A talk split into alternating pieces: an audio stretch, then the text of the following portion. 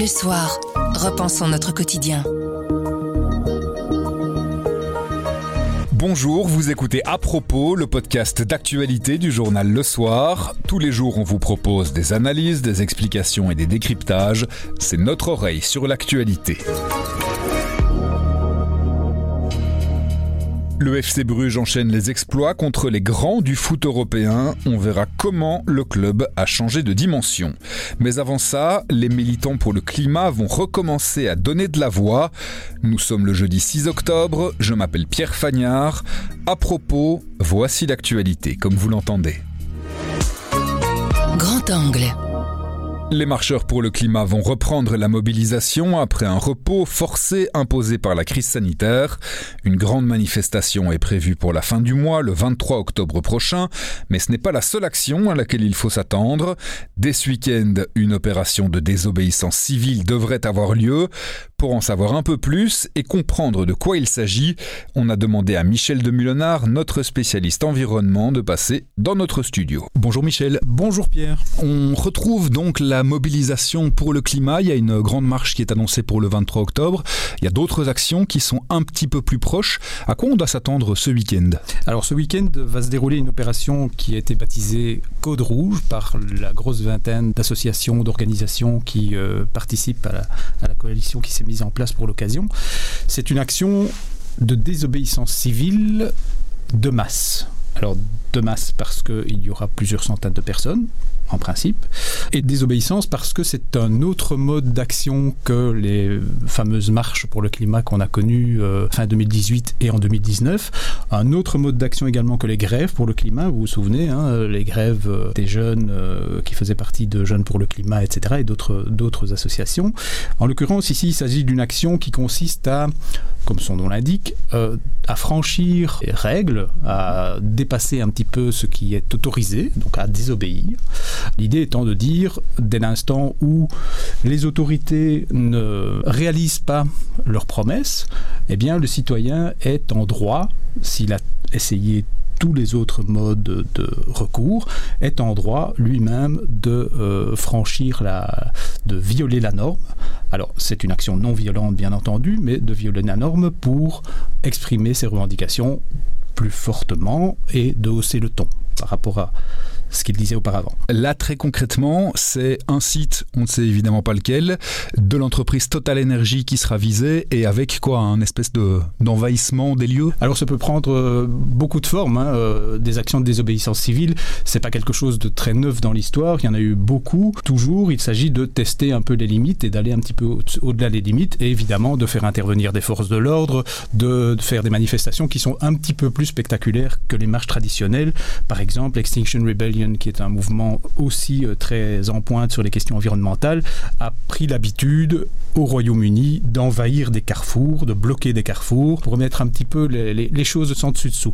Ici, il s'agira de viser Total Energy. Évidemment, pour l'instant, l'action est secrète, donc on ne sait pas où elle va se passer. Total a des sites un petit peu partout en Belgique, à Feluy, elle a beaucoup de stations-service dans le pays, elle a une raffinerie à Anvers, etc. Donc il y a, il y a toute une série de sites qui sont euh, des cibles potentielles, entre guillemets. Et de quoi s'agira-t-il? Est-ce que les manifestants iront se balader là où ils ne peuvent pas? Est-ce qu'ils iront s'enchaîner à des grilles? Est-ce qu'ils... Voilà, mais on ne sait pas.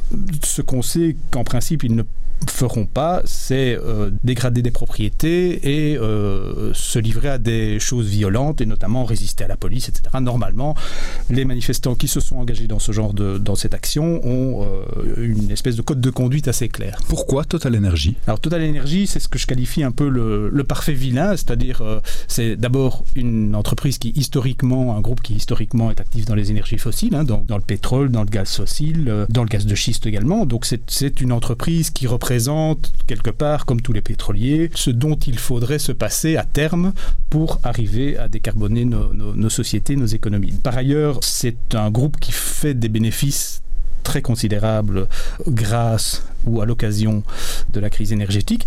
Et par ailleurs, c'est considéré par les manifestants et par les organisations qui ont lancé Code Rouge, c'est considéré comme un, comme un groupe qui a un double langage. C'est-à-dire, comme beaucoup de pétroliers, c'est un groupe qui affirme investir massivement dans les énergies renouvelables, être en transformation, être lui-même en train de se, de se soigner. De se décarboner lui-même. Euh, de se décarboner. Hein. Donc, euh, ils affirment effectivement euh, viser la neutralité carbone en, en 2050. Euh, mais disent les opposants à, à Total, en fait, c'est vraiment du greenwashing parce que Total continue à consacrer l'immense majorité de ses investissements aux énergies fossiles et à euh, planifier une série de projets qui ont été qualifiés de bombes climatiques, dont un d'entre eux euh, en Tanzanie et en Ouganda a été récemment condamné par le Parlement européen dans une résolution qui a été adoptée il y a une petite dizaine de jours. Vous les avez contactés, les gens de Total Energy, pour leur soumettre ces critiques euh, formulées par les organisations qui participent à Code Rouge. Comment est-ce qu'ils réagissent? Comment est-ce qu'ils se défendent? Alors, on les a bien entendu contacter, forcément. Je dirais que on est un peu dans une espèce de jeu de rôle assez classique. D'ailleurs, euh, Total. Vous n'étiez pas étonné de leur réponse? On n'était pas véritablement étonné. C'est quelque chose qu'on a entendu euh, par ailleurs. Par ailleurs, Total, les, les, les, responsables de Total et les manifestants, les, les, organisations qui ont organisé Code Rouge se sont rencontrés. L'un et l'autre euh, sont sortis de la rencontre en disant dialogue de sourds, il n'y a pas moyen de s'entendre. C'est pas très étonnant. Et donc, comme je vous dis, Total livre le discours classique, c'est-à-dire euh, effectivement, nous sommes très actifs dans, le, euh, dans les énergies fossiles, mais nous investissons de plus en plus dans les renouvelables, dans l'hydrogène. Par ailleurs, nous avons une série d'objectifs très ambitieux sur le plan de la réduction de nos émissions, et donc nous sommes en train de changer. Et nous prenons le dialogue, euh, nous voulons discuter avec tout le monde, etc. Qu'est-ce que ça dit de la mobilisation de passer de marche? Complètement pacifique, citoyenne dans les rues, à ce genre d'action. Ça veut dire que on va un stade plus loin parce que les actions du passé ont montré qu'elles ne marchaient pas, ou juste parce qu'il faut euh, diversifier ses possibilités de se faire entendre. Mais disons que euh, on, leur parle déjà depuis depuis pas mal de temps hein, tous ces gens, et, effectivement, on a senti qu'en 2018 et en 2019, il y a une espèce de libération très forte. Il y a eu un succès euh, totalement inattendu et, et, considérable à l'échelle belge des manifestations. Donc, Monsieur Madame tout le monde, en tout cas une bonne partie d'entre eux, sont descendus dans la rue, mais on sentait déjà à ce moment-là que c'est pas un mode d'action qui suffit. Et donc, il faut le compléter avec d'autres moyens, d'autres moyens un petit peu plus spectaculaires, un petit peu plus euh, vigoureux, je dirais. Et je pense que entre 2018 et aujourd'hui, euh, ce sentiment-là a grandi parmi pas mal de militants, pas mal d'activistes, considérant que les marches, c'est important, ça a servi à quelque chose, ça a permis de débloquer des débats, ça a permis euh, éventuellement même d'entraîner de, de, des décisions qui ont été prises au niveau européen, comme par exemple le Green Deal. Euh, mais ces marches, euh, elles ont montré leurs limites et la situation actuelle montre que les preuves du réchauffement du climat et de son impact sur euh, nos contrées à nous et le monde en, en, règle générale, ces preuves s'accumulent et ces preuves deviennent de plus en plus évidentes. Et que la nécessité de l'action politique, elle se fait de plus en plus urgente et de plus en plus forte. Et que par rapport à ça, l'outil des marches est un outil intéressant, mais il faut le compléter avec d'autres choses et avec d'autres choses plus, plus fortes encore. Donc on a vu depuis 2018 se multiplier des petites actions à gauche à droite comme ça dont on n'a pas beaucoup parlé, mais des petites actions par des petits groupes qui, euh, qui ont été euh, soit faire des actions anti-pub, soit faire des actions contre tel ou tel, tel ou tel projet à gauche à droite. Et tout ça est en train de, de, de, de bouillonner, est en train de, de, se, de se concrétiser dans un mouvement un petit peu plus fort qui est à la limite entre, je dirais, l'énervement et la colère. Ah, on est quand même passé une étape au-dessus. Bah, je pense qu'il y avait déjà pas mal de gens énervés en 2018, hein, euh, ça, ça c'est très clair. Mais je pense qu'effectivement, on est doucement en train de pousser, dans le chef de certains, on est doucement en train de pousser le cran un petit peu plus haut, pas mal de gens que j'ai rencontrés disant ben maintenant il s'agit vraiment qu'on nous écoute et qu'on nous entende parce que derrière nous il y en a d'autres qui sont un peu plus en colère encore et euh, il vaut mieux euh, se parler tant qu'on peut encore se parler plutôt que d'arriver à des situations où euh, on va devoir avoir des confrontations un petit peu plus sérieuses. Merci beaucoup Michel. Et de rien. Une victoire 2-0 contre l'Atlético Madrid cette semaine, après des succès à Porto et contre Leverkusen. Le club de Bruges fait pour le moment un sans faute en Ligue des Champions, c'est du jamais vu pour un club belge. Alors comment les Brugeois ont-ils fait pour passer dans une catégorie supérieure? Est-ce une bonne chose pour le football belge? On a posé la question à notre spécialiste ballon rond, Frédéric Larsimon. Bonjour Frédéric. Bonjour. C'est un véritable exploit que les joueurs du club de Bruges sont en train de réaliser depuis le début de cette Ligue des Champions. Ben, je crois qu'on est passé du stade de la performance à des performances à répétition et quand on additionne tout ça, euh, ça crée un peu un exploit. Je crois que c'est la première fois, si je ne me trompe pas, qu'un club belge réalise la passe de 3 où on commence une, une compétition euh, par trois victoires d'affilée en poule de Ligue des Champions. effectivement, quand on voit cette accumulation de performances, on peut effectivement parler d'exploit. Un petit mot sur la qualité du jeu. Vous étiez cette semaine pour euh, la rencontre face à l'Atlético Madrid.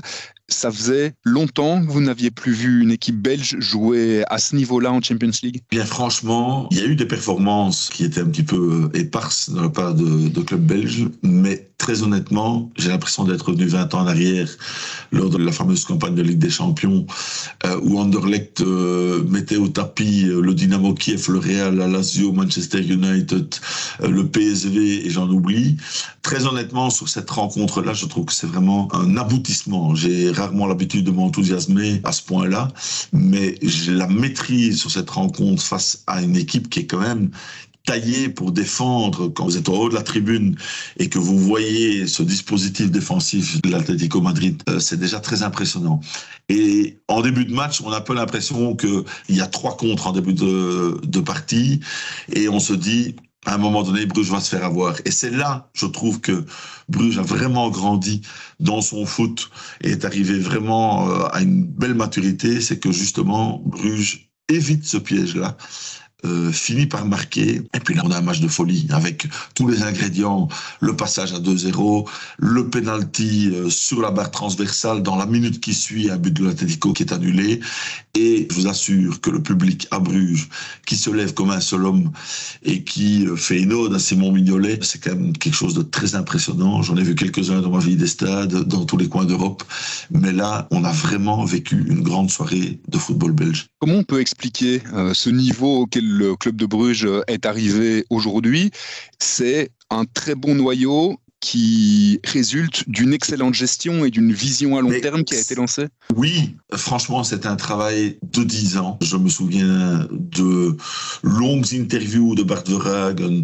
Je me souviens d'un dîner à Grimbergen avec Vincent Manhart en tête à tête. Où Les deux dirigeants peu- du club de Bruges. hein. Voilà, les deux dirigeants du club de Bruges où ils m'expliquaient un petit peu la philosophie. Et j'étais sorti de là en me disant que j'avais quand même des doutes sur la fais- faisabilité ou la mise en place en tout cas d'un modèle aussi puissant à court terme. Eh bien franchement, j'ai écrit il y a trois ans maintenant que Bruges risquait de, de devenir le Bayern Munich euh, de Belgique. Je me demande si quelque part euh, ce papier euh, ou ce titre n'était pas un peu prémonitoire. Depuis lors, il y a trois titres d'affilée et comme souvent, la richesse amène la richesse, les moyens amènent les moyens. Euh, Les budgets euh, d'Anderlecht ou de l'Antwerp tournent autour des 65-70 millions. Le budget de Bruges est à peu près de 95 millions, hormis tous les extras de Ligue des Champions.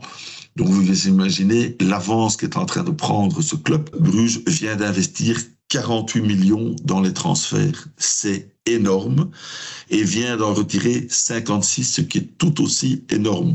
Donc on est dans des échelles de valeur qui ne sont plus comparables avec euh, celles que pratiquent les autres clubs belges. C'est une bonne chose, justement, pour le football belge. Le club de Bruges peut faire office de locomotive, où le fossé va être tellement grand avec les autres qu'au final, les autres ne pourront pas profiter de cette locomotive. Il y a deux manières de regarder les choses. Effectivement, pleurer sur son sort en disant que à la fin, c'est toujours le même qui gagne, ou au contraire, se mettre à travailler. Je pense qu'effectivement, euh, en Bundesliga, le Bayern enchaîne les titres depuis euh, 10 ans, mais ça n'empêche pas Dortmund de travailler, ça n'empêche pas Mönchengladbach de participer au pôle de Ligue des Champions, Leverkusen de faire de même. À Il y a de la place pour les autres, quoi. je pense, oui, il y a, il y a forcément, il y a, de la- il y a toujours de la place pour ceux qui travaillent. Euh, je pense qu'effectivement, le foot belge doit beaucoup à l'esprit d'entreprise du, du club de Bruges, de ne pas tout à fait mourir dans son marasme. Alors si c'est une petite lumière, je ne suis pas du tout supporter du club de Bruges, euh, mais euh, si c'est une petite lumière, euh, une petite éclaircie dans la grisaille, pourquoi pas? Et bien que les autres clubs accrochent aussi le bon wagon et se retroussent les manches. À propos, c'est fini pour aujourd'hui, mais on revient demain dès 7h. En attendant, abonnez-vous, partagez-nous. Vous nous trouverez sur notre site, notre application et votre plateforme de podcast préférée. À demain!